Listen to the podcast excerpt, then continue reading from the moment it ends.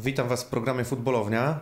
Kolejny odcinek, kolejny gość, a dzisiaj można powiedzieć, że jesteśmy w siedzibie Polsatu, gdzie był kręcony Cafe Futbol i zaraz po tym programie mam okazję spotkać się tutaj z prowadzącym, ale dzisiaj nie on będzie prowadzącym, e, a ja przejmę te stery. E, ze mną jest dziennikarz, komentator e, Mateusz Borek. Witam Cię Mateuszu. Dzień dobry. Zacznę od Twojego życiorysu, e, bo tak czytając gdzieś tam trochę o Tobie, e, przeglądając materiały, e, widziałem, że ten życiorys miałeś dość ciekawy. Zanim zostałeś dziennikarzem, komentatorem, dużo rzeczy w Twoim życiu się działo. Z tego, co chyba tam wyczytałem, agencja nieruchomości, miałeś swoją firmę. Jakbyś mógł trochę przybliżyć, jak to się udało Tobie, jak udało się Tobie w ogóle dojść do tego momentu, w którym jesteś teraz, a, a jaką drogę musiałeś przejść? No, bujny życiorys i, i, i, myślę, że ciekawe, bogate życie od samego początku, gdzieś tam w zasadzie od dziecka. Jak już przestałem się emocjonować książką o Wojtku, który chciał zostać strażakiem, to w zasadzie w wieku 5-6 lat wiedziałem, że chcę robić to, co robię, więc sobie gdzieś tam wyłączałem dźwięk w biało-czarnym telewizorku i, i komentowałem samemu mecze piłki nożnej czy, czy hokeja na lodzie. To był inny świat, świat bez internetu, świat z trzema egzemplarzami tempa kiosku, gdzie trzeba było biec 7.15 rano, bo najczęściej już przed 8 nie było, nie było żadnej dostępnej gazety. To był świat, mm, gdzie była goła dziewczyna na ostatniej stronie w Razem albo w Żołnierzu Polskim, gdzie, gdzie nie było kolorowych telewizorów, dekoderów, internetu, gdzie rzeczywiście no, ten dostęp do informacji był zdecydowanie trudniejszy. Natomiast no, myślę, że pochodziłem z takiego domu bardzo dojrzałego intelektualnie, gdzie rodzice rozbudowali we mnie wiele pasji. Ojciec przez wiele lat pracował w Domu Kultury, później przez 10 lat był dyrektorem teatru.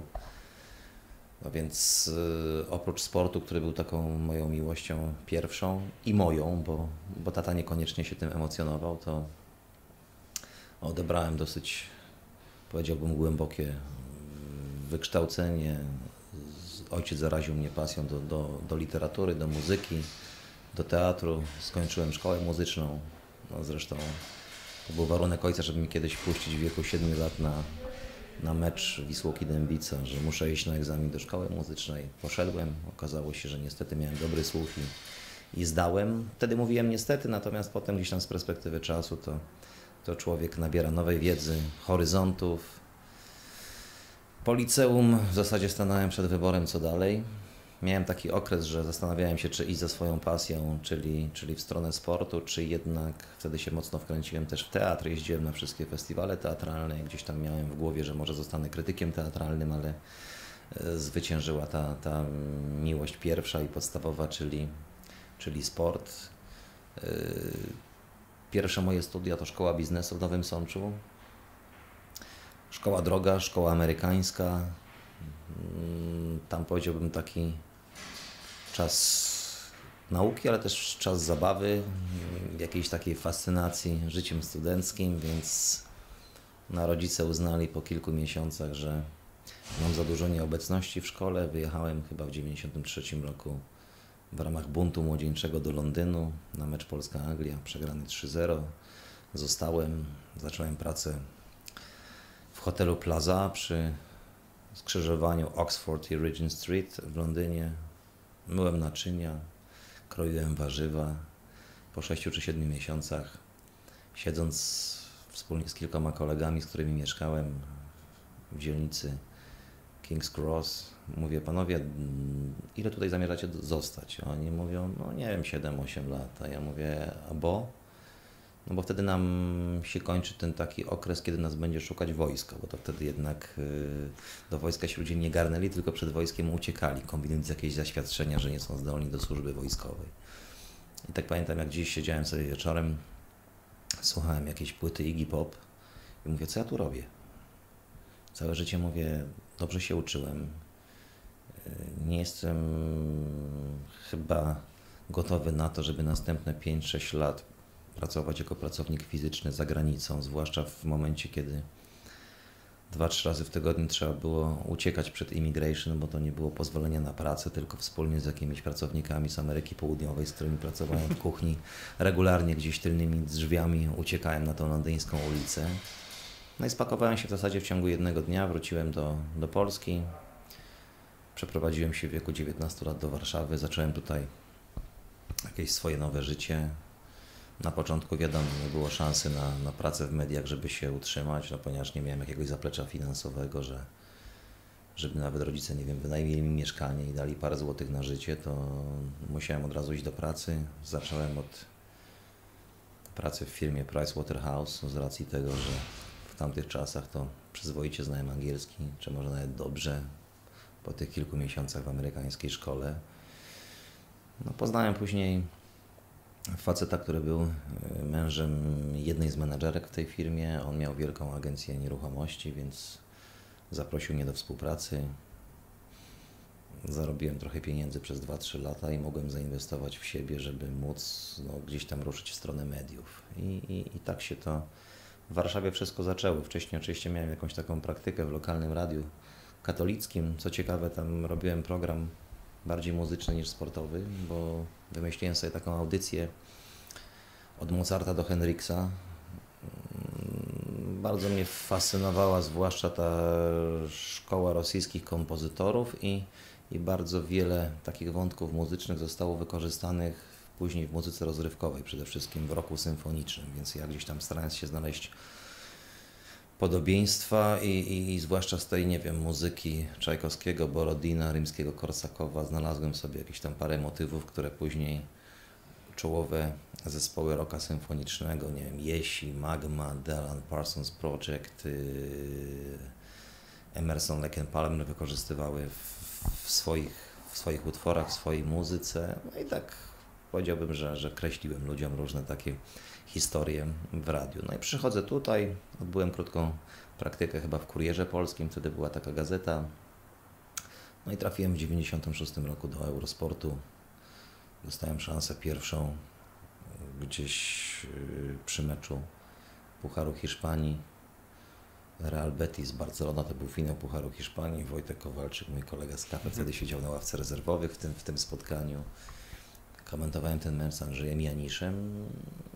No i wiadomo, szału nie było, ale nie było też pewnie jakiegoś wstydu, bo byłem do tego meczu chyba dobrze przygotowany i, i, i dostałem kolejne szanse. Po roku zgłosił się do mnie Janusz Basała i zaproponował mi pracę w Kanale Plus z jednoczesną adnotacją, że nie przychodzę jako komentator, tylko będę się uczył gdzieś tego zawodu od początku. Mnie to zawsze pasowało, bo tak jak jest dobrze mieć restaurację i nauczyć się najpierw sprzątać podłogę, potem myć naczynia, potem kroić warzywa, a potem dopiero gotować i podawać ludziom, to myślę, że też no, fajnie wiedzieć wszystko o telewizji, czyli jak zmontować materiał, umieć być reporterem, moderatorem, zrobić większą formę yy, taką dokumentalną, no bo gdzieś ten komentarz meczu to jest myślę, że ta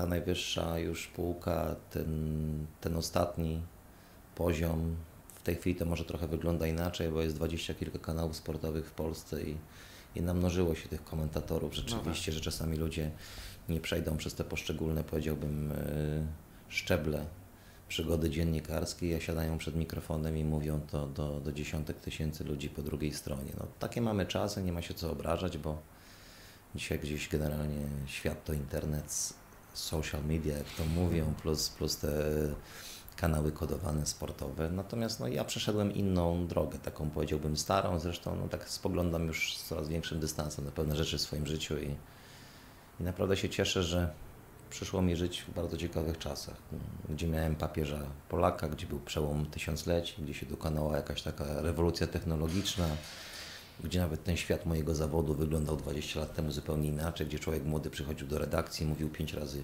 dzień dobry, nosił notatki, robił kawę czy herbatę dla starszych kolegów, asystował przy transmisji. No dzisiaj, dzisiaj jest młodzież trochę inna, taka mm, pewniejsza siebie, nie chcę mówić arogancka, natomiast no, pewne rzeczy w moim przekonaniu przychodzą czasami no, zupełnie przeciętnym ludziom zdecydowanie za szybko. Myślę, że też tak e, podobnie e, odnosząc się do tego, jaka jest młodzież, to też tak jest w szatni piłkarskiej, bo piłkarze też ci starszego pokolenia narzekają na to, że przychodzą młodzi i już nie ma tego na tą starszczyznę patrzenia. Takie czasy. Dzisiaj widzimy, że prawdopodobnie też wielu piłkarzy nie potrzebuje dziennikarzy, żeby przekazywać informacje światu, bo, bo jest Instagram, Twitter, Facebook, kanały dedykowane, można przekazywać pewne informacje jakby bezpośrednio i, i nie odpowiadać na trudne pytania dziennikarzy. szatnia się zmieniła, chociaż myślę, że też szatnie jednak wielkich drużyn mają swoją hierarchię i, i tam każdy, kto wchodzi nowy, to, to wie, że musi respektować pewien porządek świata, pewną, pewną hierarchię właśnie i wartości, i, i, i personalną. No kiedyś piłkarze sprawdzali, przyjeżdżając na zgrupowanie do hotelu przed meczem, czy, czy jest minibar. No dzisiaj sprawdzają, czy jest dobre Wi-Fi. No taka jest pewnie różnica i taki jest znak czasów. E, jakby nie patrzeć, no to ta, ta, to dojście do, że tak powiem, poziomu, na którym teraz jesteś, faktycznie wymagało e, wielu wyrzeczeń pewnie z Twojej strony i przejścia ciekawej drogi, kariery. Znaczy, nie wymagało wyrzeczeń. Ja zawsze podkreślam, że jestem w gronie tych szczęśliwców, którzy wykonują zawód, który kochają i wykonują zawód, który tak naprawdę w pierwszej kolejności jest moją pasją. Ja nigdy przez te 20 już lat swojego życia zawodowego nie przechodziłem tutaj do Polsatu czy do innych firm, w których pracowałem z takim przeświadczeniem, że przychodzę do pracy. Ja przychodzę tutaj się pobawić. Ja przychodzę, bo mam przyjemność. Ja przychodzę się zająć czymś, czym i tak bym się zajmował, nawet nie wiem, pracując w banku, kancelarii czy w innym miejscu. Trafiłem do zawodu wolnego, który no, daje mi trochę więcej czasu, który daje mi jakiś nawias. Nie jestem zobligowany do przychodzenia od poniedziałku do piątku na 8.30 do pracy. Nie mam powtarzalnych weekendów. Nie mam dinerów, lunchów, meetingów, mailingu, tylko mogę sobie żyć w takim fajnym, wolnym świecie, gdzie mam trochę czasu dla siebie, dla swojej rodziny, dla swoich przyjaciół, gdzie mogę się spotykać nieformalnie, gdzie jeżdżę po świecie, oglądam mm, sport na najwyższym poziomie z bliska, mogę przy tym być, mogę się tym emocjonować i jeszcze ktoś mi za to 31 każdego miesiąca przyzwoicie zapłaci, więc no, moja mama świętej pamięci zawsze mi powtarzała, synku raz w miesiącu pokora na kolanach do Częstochowy, bo jednak wielu ludzi nie tylko w naszym kraju musi chodzić do pracy po to, żeby być odpowiedzialnym ojcem, matką, żeby utrzymać rodzinę, żeby dzieci miały za to żyć, co do garaczka, żeby było włożyć, mm, za co dzieci wykształcić. Natomiast no, ja, mam, ja mam to szczęście, że przychodzę do pracy uśmiechnięty i wychodzę z niej uśmiechnięty. I, i, i nawet jak czasami oczywiście mam, mam czy jakieś takie momenty zwątpienia, czy zmęczenia, czysto fizycznego albo psychicznego, bo, bo coś się nakłada albo coś tam nie do końca wychodzi, to, to mija parę godzin czy, czy dwa dni i, i zdaję sobie sprawę, że praktycznie w żadnym innym miejscu zawodowym nie byłbym szczęśliwy, bo, bo miałem przecież przez te ostatnie 10 czy 15 lat przynajmniej kilka dużo lepszych propozycji finansowych, żeby zmienić branżę, żeby iść jako dyrektor do dużej korporacji i być na przykład, nie wiem, szefem marketingu, PR-u, komunikacji, bo, bo pewnie mam do tego nie najgorsze predyspozycje.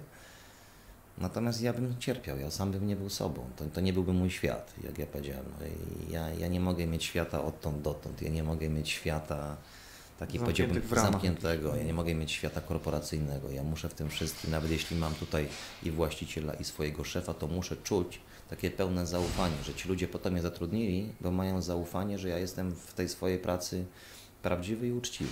Czasami też się mogę pomylić, bo jestem tylko człowiekiem. Czasami mogę wydać złą opinię, albo mogę nie mieć dnia, może mnie boleć głowa, mogę zrobić słabszą transmisję. Wtedy się staram, nie wiem, przejść od pierwszej do 90 minuty do końca bez fajerwerków, może bez jakichś tam ryzykownych tez. Natomiast no, generalnie no, nie wyobrażam sobie innego miejsca pracy, bo, bo też takie mam wrażenie, że człowiek dłużej trzyma taką młodość mózgu i, i, i, i ma szansę gdzieś tam no, jednak pozostać trochę w ciele już starszego mężczyzny chłopcem, bo, bo cały czas coś się dzieje, cały czas jest wesoło, cały czas gdzieś tam jest, jest zmienność, a zmienność we wszystkim, w życiu, w treningu powoduje, że, że, że no, czujemy się lepiej.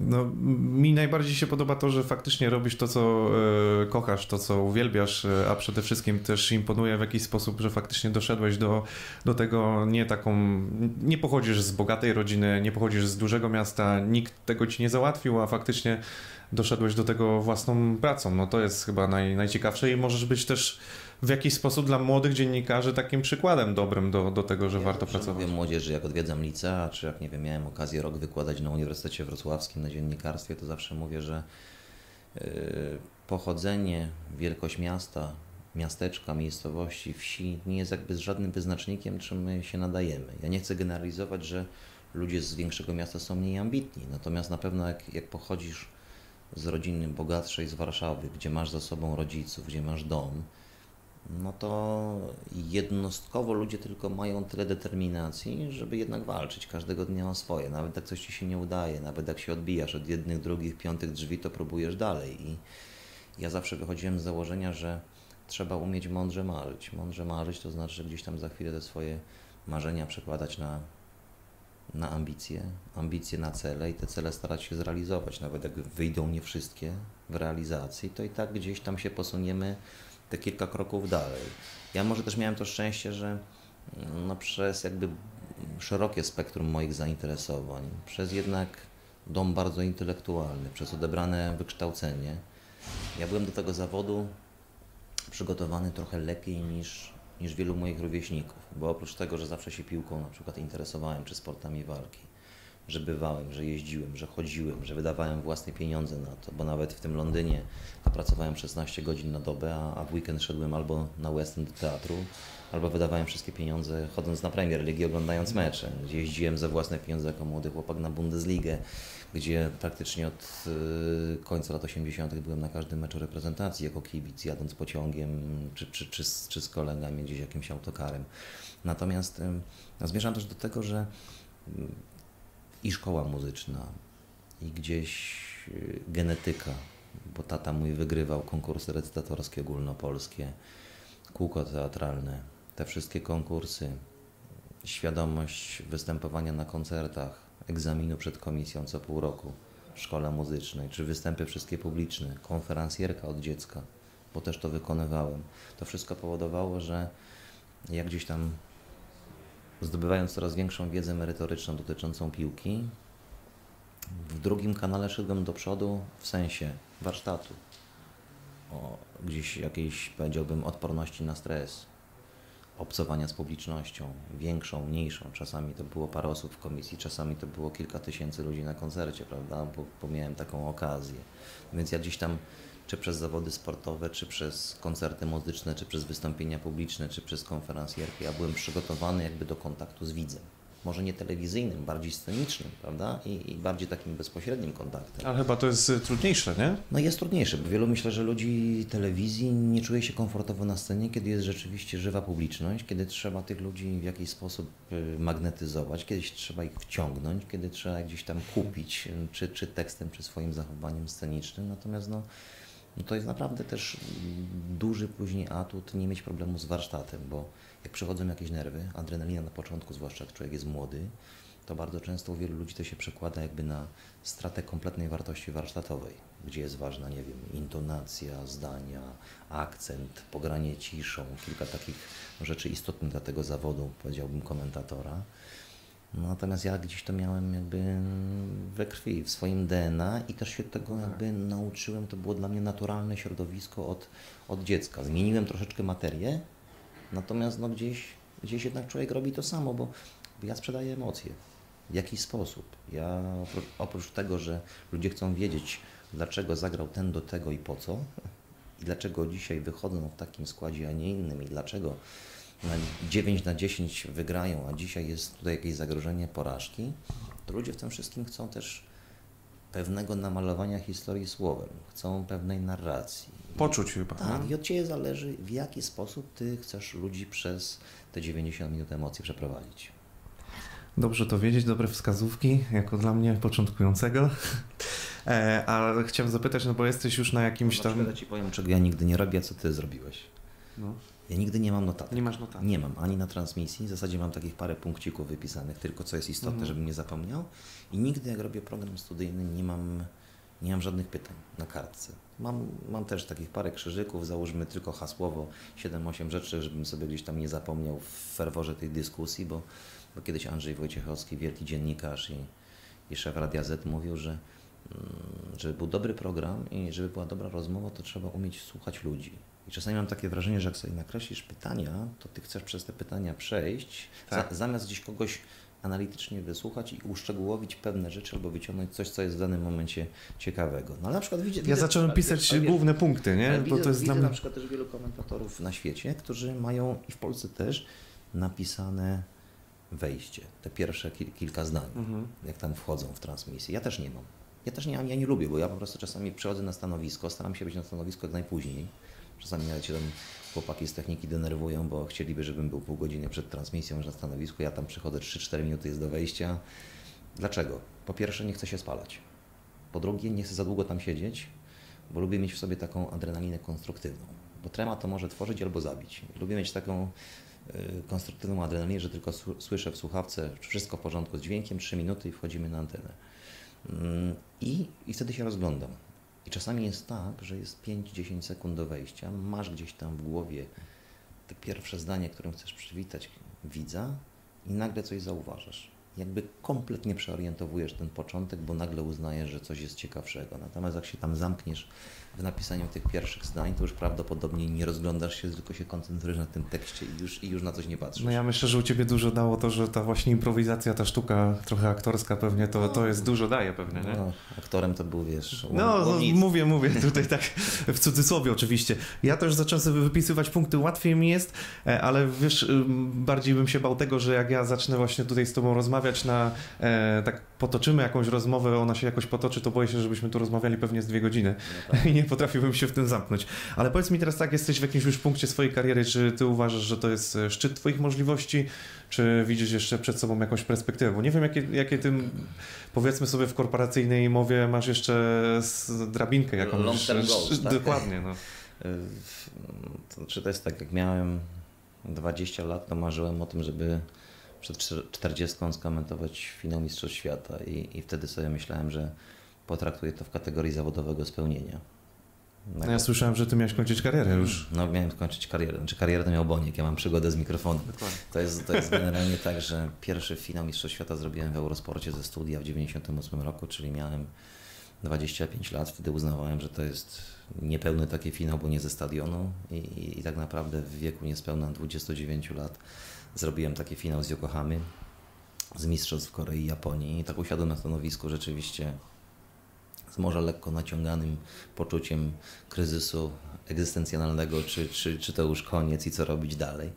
Natomiast no, potem na pewno mnie natchnął taki wywiad Zidana, który opowiadał o tym, ile kosztował go mentalnie ten wysiłek związany z Mistrzostwem Świata, a ile z Mistrzostwem Europy dwa lata później, kiedy Francja rzeczywiście już, no, będąc na szczycie, przystępowała w roli faworyta i, i że kosztowało ich to kilka razy więcej. Bo potem oczywiście się chcesz poprawić w każdym meczu, w każdej transmisji, no i nie chcesz spaść z jakiegoś tam poziomu. Natomiast ja też uważam, że ten zawód, ja to zrozumiałem dzisiaj po latach, jest taką niekończącą się drogą poszukiwań siebie, pomysłu na to, co robisz nie ma żadnej szkoły u nas, komentatorów. Nikt ci nie, no nie powie, nikt, nikt ci nie powie, jak to robić. To jest w zasadzie taki zawód cały czas oparty na, na kluczeniu, na rozwiązywaniu zagadek, na takich osobistych odpowiedziach na pytania, w którą stronę iść, co zaakcentować, czego może jest za dużo, co było nie najlepsze. No więc gdzieś tam cały czas szukasz, szukasz dojścia do, do tej perfekcji, co pewnie się nigdy nie uda. A ty mocno się zmieniłeś od, e, że tak powiem, no wiadomo, początek jak byłeś jeszcze młody, to pewnie ta zmiana była szybsza, ale dużo się zmieniłeś na przestrzeni tych lat, tak jak sam siebie jesteś w stanie ocenić, obejrzeć jakieś swoje stare komentarze ci siebie w telewizji? Dużo, dużo. Kiedyś nawet sobie siedziałem sam w domu, włączyłem stare kasety wideo z tych pierwszych transmisji z lat 90. i mówię, o Jezu, ale to było słabe. Natomiast y, no na pewno z każdym rokiem to masz tak i, i coraz więcej takiej pamięci fotograficznej i więcej rzeczy przeżyłeś, i więcej rzeczy z bliska widziałeś i też gdzieś, ja nie powiem, że tracisz młodzieńczy entuzjazm, ale zaczynasz się dystansować do pewnych spraw, bo to też inaczej się komentuje mecz reprezentacji, jak na dole grają twoi rówieśnicy, z którymi spędzasz dużo prywatnego czasu, a inaczej, kiedy jesteś na stanowisku jako 40-paroletni facet, a tam no, nawet jak ludzi znasz, to są to ludzie 20-25-letni, z którymi się spotykasz, pogadasz gdzieś tam przy okazji zgrupowań reprezentacji, ale no umówmy się, no to nie są ludzie, z którymi jeździsz na wakacje, z którymi się znasz bardzo blisko, tylko bardziej to jest taki kontakt czysto zawodowy i, i, i nawet myślę, że to byłoby niemoralne z mojej strony, no nie wiem, pójść pójść gdzieś, spędzić więcej prywatnego czasu z Zielińskim czy z Kapustką, którzy są ode mnie po dwadzieścia kilka lat młodsi. Ewentualnie tą aferę alkoholową jeszcze byś się zamieszał w tą... Ja, no nie, no ja myślę, że to z, nie pozwoliłbym na takie rzeczy. No, pi, pić trzeba umieć. Jak to Ukróciłbyś im to? Nie, nie, nie. Słuchaj, ja nigdy nie byłem człowiekiem zakłamanym. No, sam lubiłem życie, byłem entuzjastą kiedyś życia i uważam, że każdy z nas ma bardzo indywidualne podejście do zresetowania się po, po pracy, która kosztuje dużo wysiłku psychicznego. Są pewnie piłkarze, którzy lubią iść od razu spać, są tacy, którzy chcą spędzić czas z rodziną, są tacy, którzy potrzebują świata zewnętrznego, ludzi, wyjścia, trzech lampek szampana, dwóch piw. To jest, to jest normalne, tak, tak jest na całym świecie. No, największe szczęście mają ci piłkarze, tacy jak Lewandowski czy Krychowiak, którym po prostu alkohol najzwyczajniej w świecie w ogóle nie smakuje i, i nawet ich nie ciągnie. No, Krychowiak tak, sam mówił o tym konkretnie, że on na alkoholu idzie 22 spać. E, a jeszcze zapytam teraz, jak już jesteśmy przy Twojej pracy, e, bo wyglądasz i, i, na osobę bardzo zapracowaną. E, jesteś w stanie mi opowiedzieć w ogóle, jak Twój dzień pracy wygląda? Na pewno jest każdego dnia pewnie inny, ale masz jakieś stałe elementy. Ile Ty się powiedzmy przygotowujesz w ciągu dnia, bo wiadomo też dużo, czytałem, że dużo czytasz, oglądasz. Jak to wygląda? No właśnie, żeby funkcjonować tak, jak Ty funkcjonujesz. Tak jak powiedziałem, że jak traktujesz swój zawód jako pasję, to po prostu żyjesz tym 24 godziny na dobę. Ja nie traktuję tego, że sobie, nie wiem, wstanę rano, zrobię kawę, zjem z żoną śniadanie i za chwilę sobie, nie wiem, poczytam dwie godziny o, o piłce i o boksie. Ja nie traktuję, że to jest moja praca. Po prostu czytam coś, co mnie interesuje.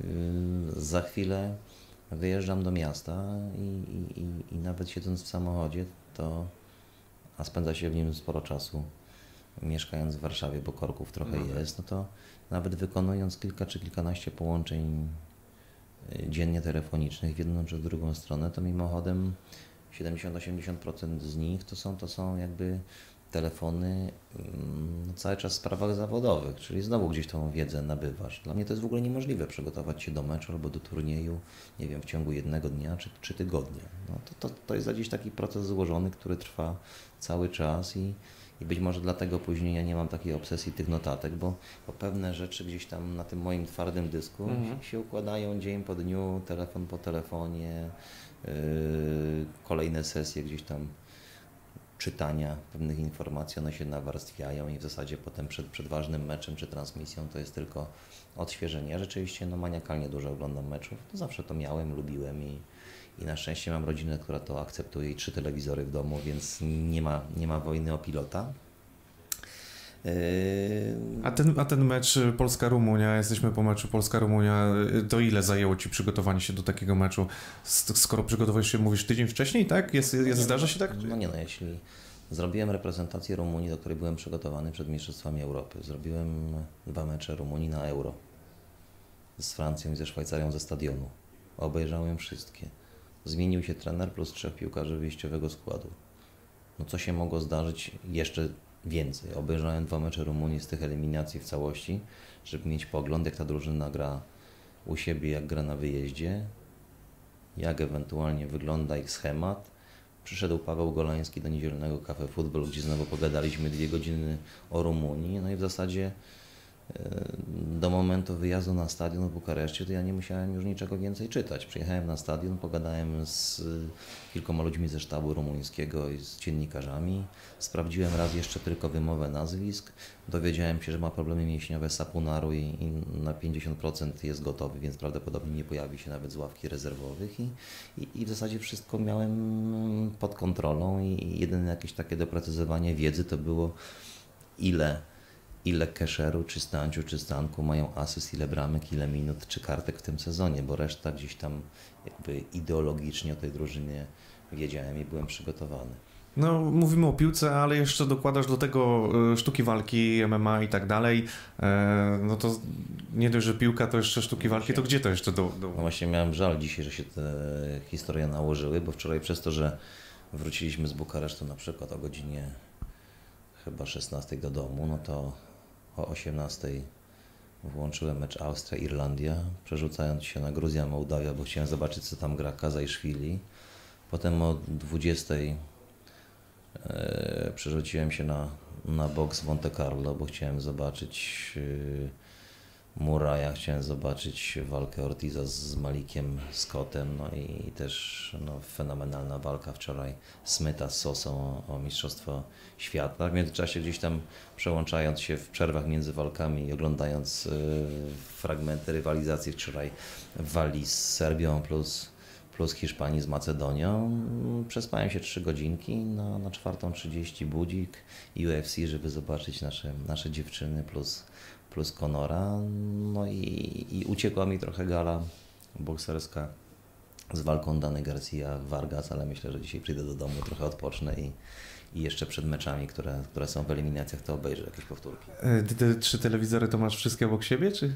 Nie, nie, nie. Mam jeden, jeden w salonie, gdzie no, mam taki specjalny swój dekoder oprócz kablówki, gdzie praktycznie mam 11 platform europejskich i, i mogę oglądać tam i Sky angielski, niemiecki, i Bein Sport hiszpański, francuski. W gabinecie to jest bardziej y, dekoder Polsatu. Jak już syn walczy o, o jakąś bajkę w salonie, no i, i, i w sypialni, gdzie tutaj się bije w piersi, bo jednak tam nie powinno być telewizora. Mamy, mamy trzeci telewizor i też, też full pakiet, także Czyli rodzina, rozumiem, wyrozumiała. Rodzina jest bardzo wyrozumiała.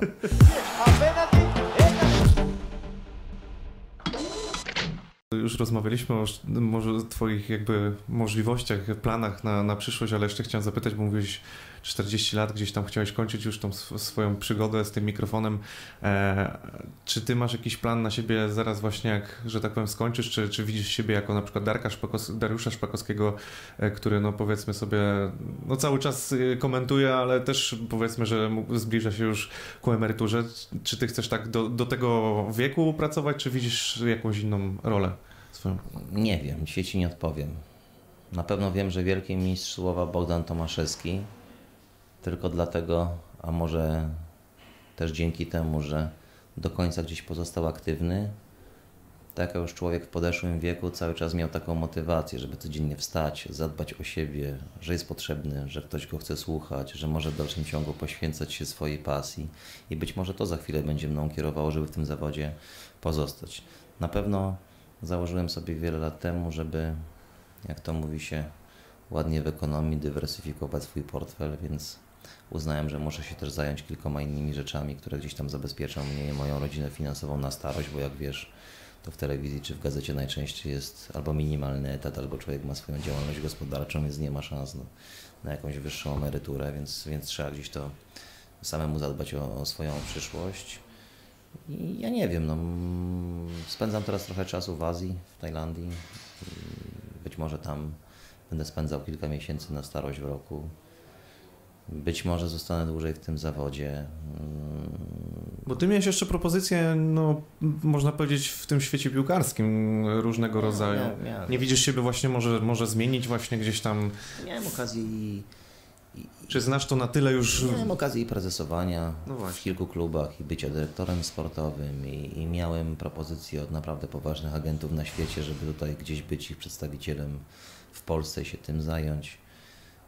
Natomiast no, myślę, że to, to, to dziennikarstwo uzależnia. Jest, jest w tym wszystkim dużo adrenaliny. Tęsknimy za tym. Potrzebujemy gdzieś być w tych emocjach, w środku, od wewnątrz.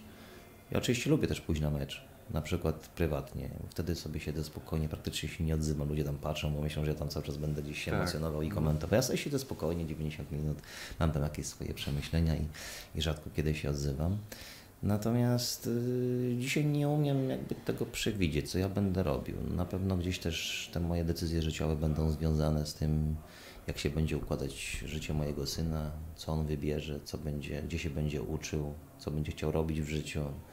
I, i, i na pewno te decyzje moje też będą związane z, z, z wyborami moich najbliższych. Natomiast no, myślę, że to też jest fajna historia unie- uniezależnić się finansowo od dziennikarstwa, bo to powoduje, że masz szansę być jeszcze lepszym dziennikarzem, odważniejszym, nie zwracającym uwagi na pewne takie układy środowiskowe, koneksje, bo Nie masz presji, nie? nie masz presji. Przychodzisz do pracy, robisz to, co lubisz, mówisz to, co uważasz. Czasami się możesz pomylić, czasami możesz mieć inną opinię niż inni ludzie, no bo generalnie gdzieś ten świat dziennikarstwa i dobrego programu zbudowany jest na opinii. To nie chodzi o to, żebyśmy wszyscy myśleli tak samo. Jest pełna jakby demokracja e, poglądów. Natomiast no, jak, jak cię nie ciśnie i to nie jest takie twoje jedyne miejsce, gdzie no, dostajesz pieniądze, żeby utrzymywać swoich najbliższych, to, to myślę, że jesteś lepszy w tym zawodzie. To po prostu masz zupełnie inne podejście, masz większy dystans, nie boisz się. Także na pewno każdemu młodemu człowiekowi, który trafia do tego zawodu, to gdzieś tam polecam, żeby się realizował, żeby się poświęcił, ale jednak, żeby gdzieś tam z tyłu głowy miał również to, że jak się uda, to żeby gdzieś no, starać się zrealizować też jakby na innej płaszczyźnie biznesowej, bo, bo wtedy jest szansa bycia jeszcze takim lepszym i, i, i bardziej niezależnym dziennikarzem.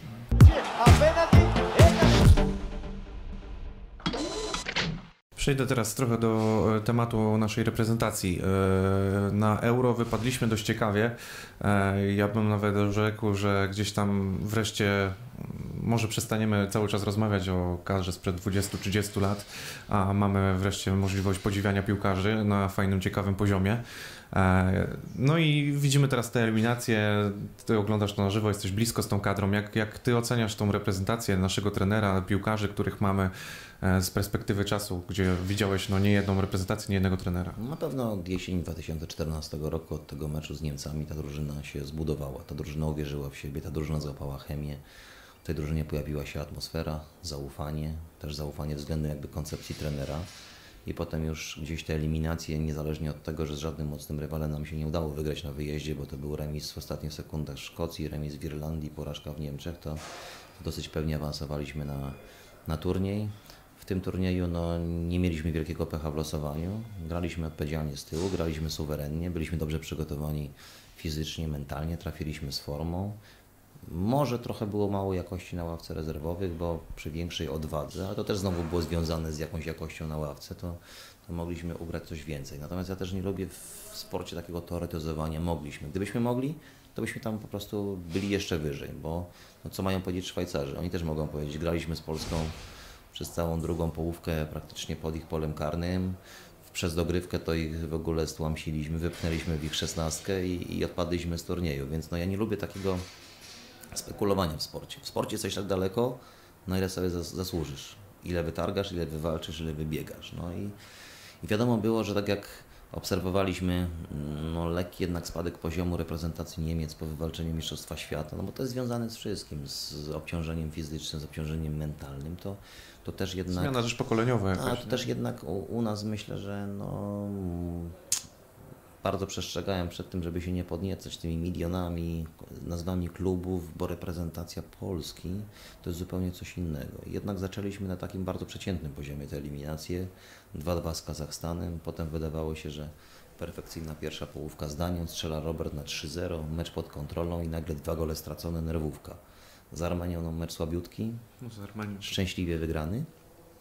A to też jest potrzebne. Potem gdzieś ta historia taka, powiedziałbym, pozaboiskowa i nagle ta drużyna znowu, dostając jakąś żółtą kartkę od trenera, łapie nowe życie.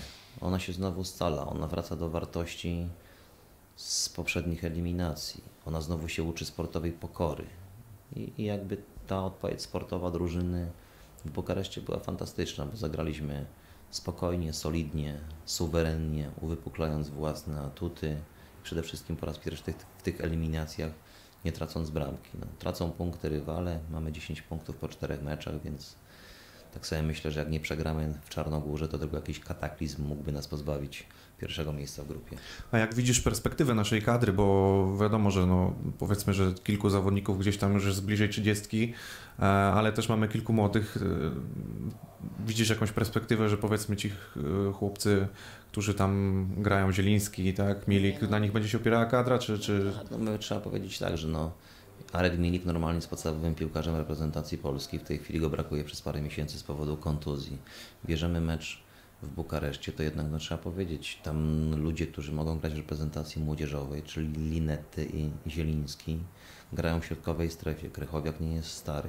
Za chwilę dojdzie Dawidowicz. Pojawił się ciekawy chłopak w Lechu Poznań, Bednarek, w którym widzę dużą przyszłość. Mhm, tak. Nawet ostatnio może tam troszeczkę się zatrzymał ten gumny, ale też myślę, że to jest chłopak z niesamowitym potencjałem na poziom reprezentacyjny na lata, jeśli on za chwilę będzie dostawał szansę, mam nadzieję, na swojej pozycji. Lewandowski, Błaszczykowski, Piszczek to pokolenie chciałoby się spuentować udanym mundialem w Rosji. No wiadomo, że nawet taka gra jak we Francji wcale nie musi zagwarantować nawet wyjścia z grupy w Rosji, bo, bo to są Mistrzostwa Świata. Mo, można trafić na Argentynę czy Brazylię w grupie, na Włochów i na przykład, nie wiem, na reprezentację Nigerii czy Gany i nawet przy pozi podobnym poziomie grania wcale to nie oznacza wyjścia z grupy. No, dużo będzie zależeć jakby od losowania. Natomiast na razie się na tym jeszcze nie chcę koncentrować, bo, bo jeszcze trzeba ten awans wywalczyć. Ale, ale mamy kilku ciekawych naprawdę chłopaków. Yy, widzę jak się rozwija Stępiński, jak się rozwija kilku innych młodych zawodników, także no, za chwilę też pamiętajmy, że jednak cała grupa tych, tych Polaków młodych, którzy urodzili się w Wielkiej Brytanii albo którzy wyjechali jako dzieci, a są dzisiaj w dobrych szkółkach, w wielkich klubach, to będą ludzie, którzy będą mieć za chwilę 15, 16, 17, 18. Będzie, będzie można coś się, wyciągnąć. się można na przykład okazać, że, że też za chwilę ten rynek brytyjski i jednak to, to patriotyzm tych rodzin spowoduje, że, że bardzo wielu ciekawych młodych chłopców, świetnie wyszkolonych w największych klubach angielskich trafi do reprezentacji Polski, bo tak też się dzieje przecież z chłopakami, którzy, których wychowują Niemcy.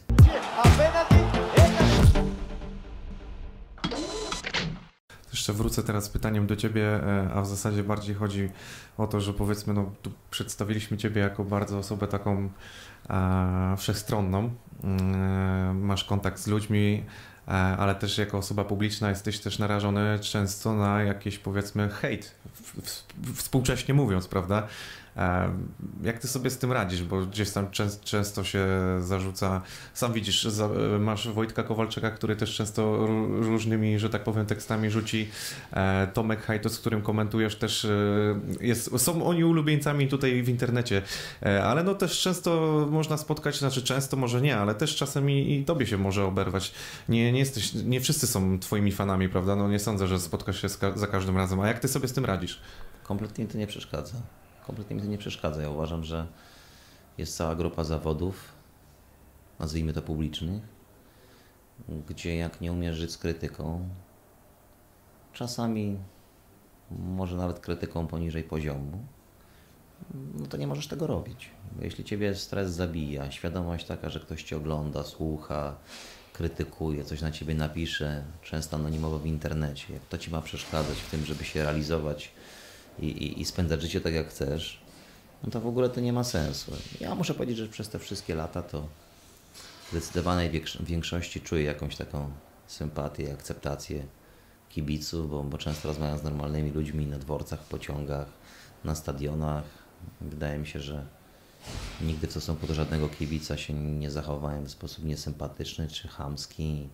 Yy, oczywiście są no, jakieś tam pewne pewne granice i jeśli ktoś nie podejmuje z Tobą polemiki merytorycznej, nie mówię to o kontakcie bezpośrednim, bo tego nie ma, natomiast gdzieś tam powiedziałbym w takim hejcie internetowym, no to ja myślę, że w tym kraju to się bardzo często e, dostaje i najlepszemu piłkarzowi Lewandowskiemu, i politykom, i gwiazdom polskiego kina, i estrady, i dziennikarzom. No ci dziennikarze sportowi budzą jakieś takie, powiedziałbym, szczególne emocje, zwłaszcza komentatorzy piłkarscy, bo zauważmy, że praktycznie się nie dyskutuje tak często o dziennikarzach politycznych, ekonomicznych, muzycznych, jak o komentatorach sportowych. Wiadomo, że to jest kraj, gdzie 40 milionów ludzi zna się na piłce, 40 milionów jest selekcjonerami, 40 milionów umie najlepiej komentować i fajnie, bo ja, ja się cieszę, że my jako naród mamy taką pasję, że rzeczywiście piłka nas budzi tyle emocji, wywołuje gdzieś tam ogólnonarodową dyskusję, także no, z naszym zawodem to jest chyba trochę jak z zawodem aktora. Ktoś, ktoś lubi De Niro, ktoś lubi El Pacino, ktoś woli Olafa Lobaszenkę, ktoś Czarka Pazury, ktoś ma sympatię większą, nie wiem, do, do muzyki Beyoncé, ktoś woli Madonny I, i nie wolno dyskutować o gustach, także ja sobie zdaję sprawę, że pewnie nie wszystkim się podoba i nie wszyscy cenią to, co ja robię. Natomiast ja mówię, no mi nie przeszkadza. Ja gdzieś ogólne takie, powiedziałbym, podejście do mnie kibica plus zaufanie moich szefów od lat, jakieś tam kilka nagród, które się po drodze zdobyło, a są pewnie takim bardziej dodatkiem do pracy niż rzeczywistym celem wyboru tego zawodu, to, to mnie to kompletnie nie przeszkadza, że ktoś mnie tam skrytykuje czy coś napisze. Dopóki to nie dotyka mojej rodziny, dopóki to nie jest jakoś przesadnie chamskie w stosunku do mojej osoby i jest oparte na jakichś tam powiedziałbym, e, polemice merytorycznej, to, to jak najbardziej, bo ja myślę, że też ja mam takich swoich kilku recenzentów stałych, ludzi, których bardzo cenię, którzy są bardzo mądrzy. Właśnie tu chciałem od razu nawiązać, czy otrzymałeś kiedyś taką krytykę albo od kogoś e, taką konstruktywną? e, Nie, no pewnie. Ja mam na przykład ludzi, którzy mnie mm, wspierają w pierwszej kolejności, są moimi kibicami, czy, czy, czy mój ojciec, Mhm. który jest specjalistą w sprawach językowych, czy mój przyjaciel Artur Barciś, czy senator Andrzej Persson, który mnie kiedyś pchnął do tego zawodu, czy Andrzej Janisz, z którym zrobiłem pierwszą transmisję, którego bardzo szanuję, mm, czy jeszcze kilku innych ludzi, którzy doszli daleko w tym zawodzie. To jak ktoś czasami ma do mnie uwagę językową, merytoryczną, albo ma jakiś taki pogląd, że może mm, no, z jakąś materią przesadziłem w transmisji, a czegoś było za mało, to bardzo chętnie do mnie zadzwonią, coś powiedzą, ja wtedy się nad tym zastanowię.